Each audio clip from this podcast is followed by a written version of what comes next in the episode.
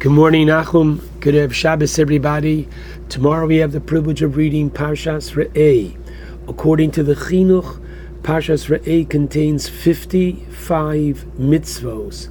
There are 17 positive mitzvos and 38 restrictions found in this parsha. What an exciting parsha.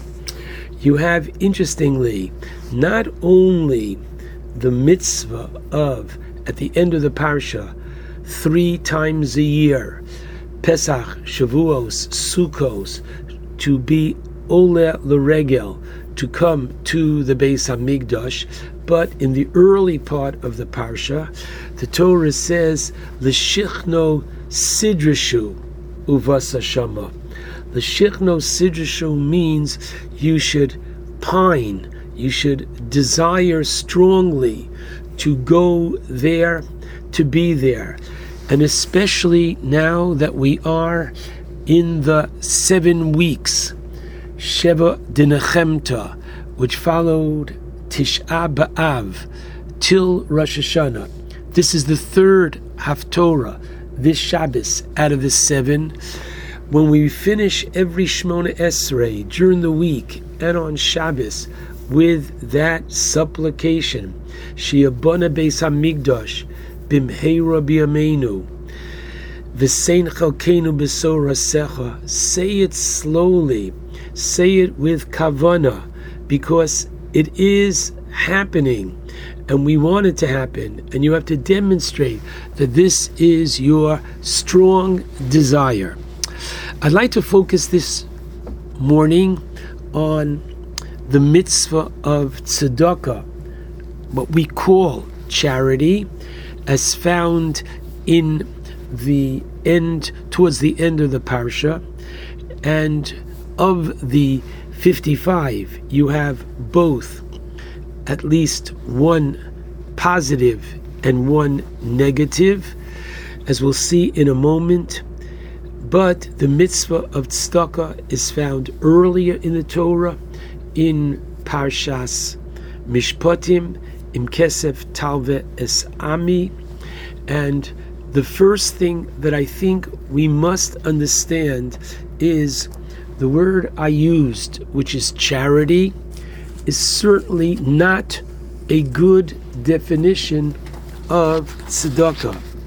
If you look in the dictionary, he'll tell you that charity is goodwill toward or love of humanity, an act or feeling of generosity.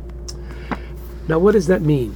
I'm in a good mood. I'm in a generous mood. I feel like giving. That is not what tzedakah is. Tzedakah is a mitzvah. The word mitzvah means sav, a command. A Jew must give charity. The same way that Shabbos is non negotiable, it begins sundown on Friday and it ends when the stars come out on Saturday night, and this is, quote, non negotiable. Keeping kosher is non negotiable. A Jew must give charity. How much? That's a different story. Ideally, 10% of their income. If a person is blessed with more, up until 20%. But tzedakah is not voluntary. Interestingly, the Gemara in Bava Basra 8a teaches that mimashkinin al hatstaka, literally, when there was Jewish autonomy, the Staka committee, when they levy a tax on the community for whatever situation has arisen, and they come to a particular person and they say, Mr. So and so, based upon your income and lifestyle, you should contribute X amount to this charity, to this cause. And he says, Thanks, but no thanks. I'd like to sit this one out. They have the right, literally, Mimashkinin, they can override his decline and they can take from his bank account literally for the purpose of charity. That's a very interesting idea. A Jew is obligated to give charity. Now, there is a very significant purpose to this mitzvah. The chinuch in mitzvah samach vav 66, where he talks about the Jew having to lend to another Jew without interest, he writes that Hashem wants through his Torah to educate and accustom his people with the quality of loving kindness and compassion. Why? As a result of our being good to the next one, Hashem will be able to give us bracha. We don't realize that ultimately charity is for us. It's in our best interest. Namely, the Gemara in Bava Basra. It's worth your while bringing this to the table and seeing that there was a non Jewish philosopher, Turnus Rufus, who says to Rabbi Akiva, wait a minute, if Hashem loves the poor, why doesn't he take care of them himself? To which Rabbi Akiva answers, listen so carefully, the reason for the mitzvah of tzedakah is kadesha nitzol anu bahen Medina shel Gehenom. The reason for this is that we, the haves, we, the ones that are endowed with a little bit more money, it's that we should be saved through the poor from our going to H E L L. In other words, Hashem gives us the opportunity, and indeed, the Toldos Yaakov Yosef has a very interesting interpretation on the verse, the last pasuk in chapter 62 of Tehillim. Again, Tehillim 62 13. Bring it. Take a look at this pasuk. Ulecha Hashem chesed. To you, Hashem, is kindness. Why? Ki tishalem leish kemasehu. You repay a person, each person, in accordance with their deeds. In other words, a person needs assistance from on high.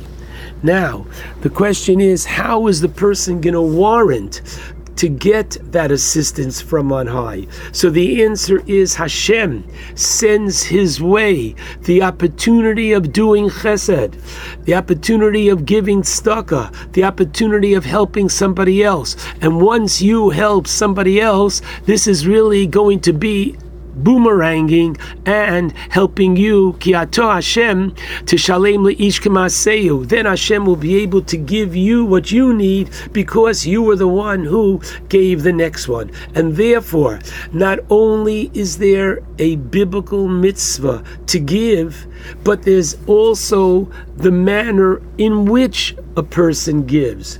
And if you look in this week's parsha, in chapter 15, the paragraph beginning pasuk 7 through 11 15 colon 7 11 the torah says that not only are you to give but watch. Lo es don't harden your heart. Lo sikpots es yodacha you are not to clench your fist. Meyochicha ha'evyon from your needy brother and now not only that when you give it, you are not to give with Yera Levavacha. You're not to give with a um, negative heart. You're not to give resentfully. You are to cheer the person up. And indeed, we find that the manner of which and how a person gives charity is even more important than if one gives besaver panim ra'os. If you give begrudgingly and you give resentfully, then you lose the mitzvah of tzedakah. That's a very important point. You've got to give it besaver panim yafos. You have to give it pleasantly, besimcha, with joy, uvetuv levav, and with a happy heart. The next time someone knocks on your door, don't you dare say to your child, Psst, tell him I'm not home. First of all, you're teaching your child, chas v'shalom, that it's okay to lie. And more important, don't you realize what's happening over here? Instead of this person being someone bothering you, he might very well be your lucky individual, if I can use that term, that Hashem is sending him as a shaliach. If you're going to help him, that's going to be your ticket for your success. So if you can't give him much, have him come in, give him a drink, sympathize with him, empathize with him, tell him you are with him, because this is such an important point. And indeed, what we find in the book of Rus, in chapter 2, Rus comes back to the land of Israel with her mother in law. And what happens? She comes home from a field where she's been collecting the various gleanings in the field that the Jew that the Torah demands that the Jewish farmer in the land of Israel leave over leket shechapeya the various gleanings in the field. So Naomi says to Rus in chapter 2, verse 19, Where did you glean today? Where did you go? All right. She says to her mother in law, listen carefully now, Shema Ish, the name of the man. Asher Osisi Imo Hayom, the name of the man that I did for him today is Boaz. Excuse me, who did for who? She goes in with two empty shopping bags. She comes out with two full shopping bags. Who was doing for whom? At first glance, all of us would say that it's Boaz who does for Rus. Comes along the book of Rus and teaches that more than what Boaz does for Rus, Rus does for Boaz. How so? She makes him into a giver. She helps change and perfect his personality. He is now not just a taker, but literally is concerned and gives the next one. And this is so important, even more important than the monetary, who owns it, but rather, very simply, what it's done to your character. I want to therefore ask you a very simple question. Okay, watch. You have in your pocket a $10 bill and a single dollar bill. That's all you have. A person comes knocking on your door and asks for charity. You give him a single dollar, okay? You wish him well. He'll go to the next one. Everybody gives, please God, he'll get what he needs. What do you have left? So you're going to tell me, I started with 11 and I have 10 left. So, what kind of a question? I have $10 left. And the answer is you have one. It's the one that you gave that is yours. Anything and everything else, not only is it here today and gone tomorrow, but it is not ultimately yours. I close with a very famous Gemara in Baba Basra 11a, which tells us that Munbaz Hamelech what did he do? There was a famine in the land, so he opened up his storehouses, his treasury, and he depleted it by giving the poor during the years of famine. And his brothers and the rest of his family said, Oh, what'd you do? Our ancestors worked so hard to get all this wealth, and you are simply uh, being mevazbes, you're simply quickly squandering it away. So he gave them the following very powerful response. He said, My fathers, my family, they hoarded wealth below. Ani, I, gonazti lamala. My giving charity, I've hoarded above in Shemayim. Secondly, my fathers, ancestors, they hoarded in a place, Shayod Sholetesbo. They hoarded it in an insecure place, in a bank, in a vault. I am putting my money in a most secure place, upstairs. Number three, they hoarded their money in a manner she'eno seperos, which does not produce fruits. And my giving of charity produces fruits for future generations.